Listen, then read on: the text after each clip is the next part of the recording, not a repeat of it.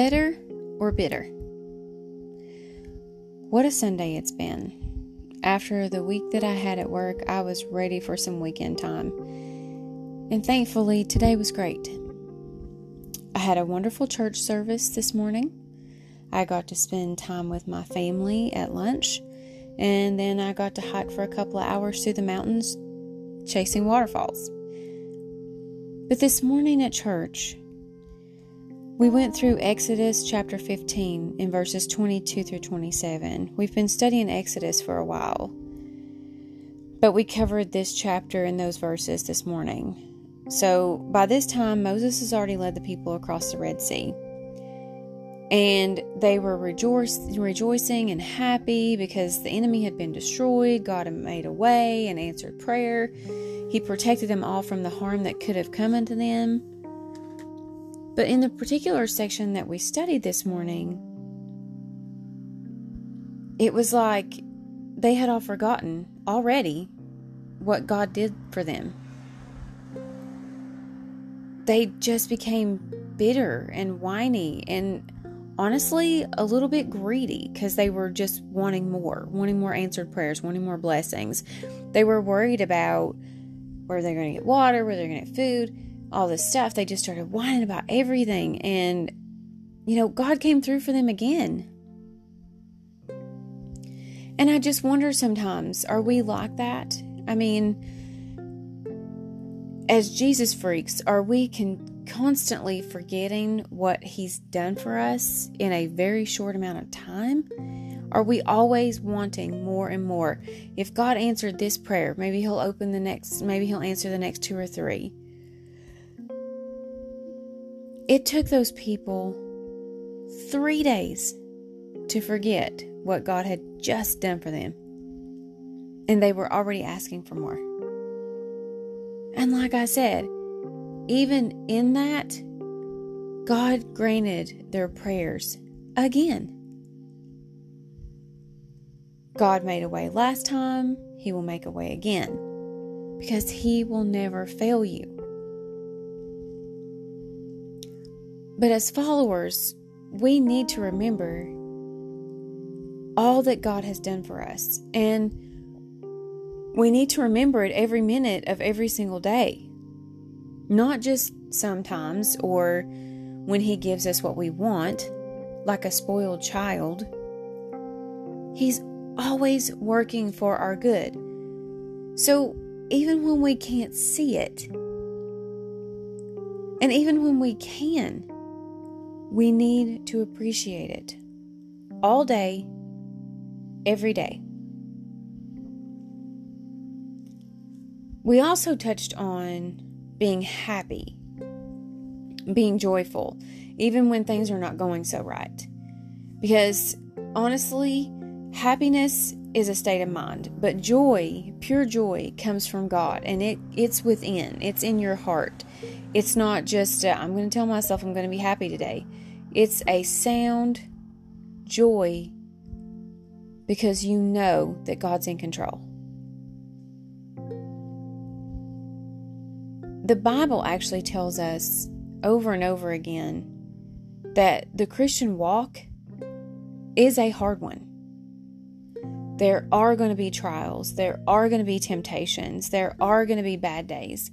There's going to be roller coaster rides and uncertainty. But even in those times, even in the worst of times, it can bring a smile to your face if you remember who's in control of every situation. Typically, people become bitter instead of better when things go wrong.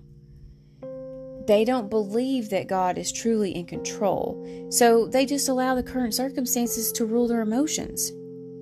But there are people out there who trust in God's plan, and no matter what they look in the eye, they are joyful.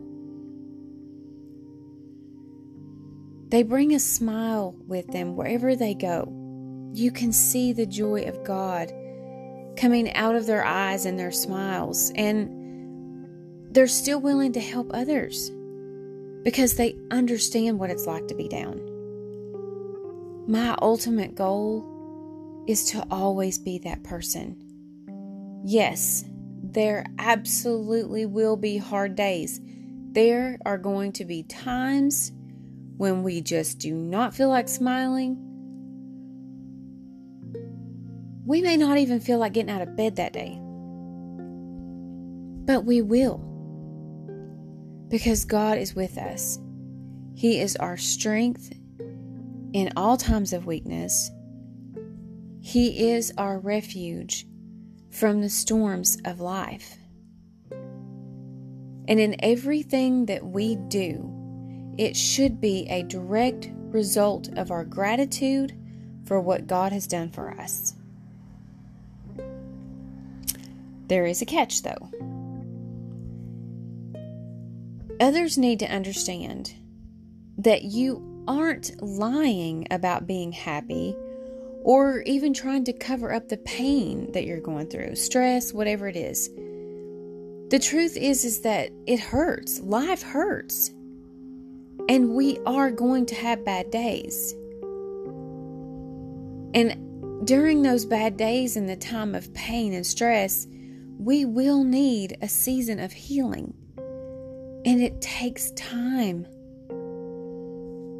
But at the end of the day, your faith will see you through all of it. God will fill you with joy, and He will walk with you through the darkest of times. The question is do you believe? Personally, I am a firm, non wavering believer in Christ. I can talk to you about faith, hope, and love all day long. I can share the gospel with you, and I can walk you through just about any situation. But it absolutely does not mean that my life is without pain or stress. What it does mean is that I want what is best for you, and I only want to help. My trials, my struggles are my own.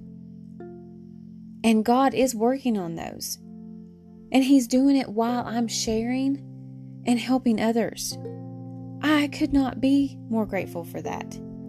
It's an amazing thing to know that I can set my life and my situations by the wayside and let God have that so that I can clear my heart and mind to do what I'm doing right now.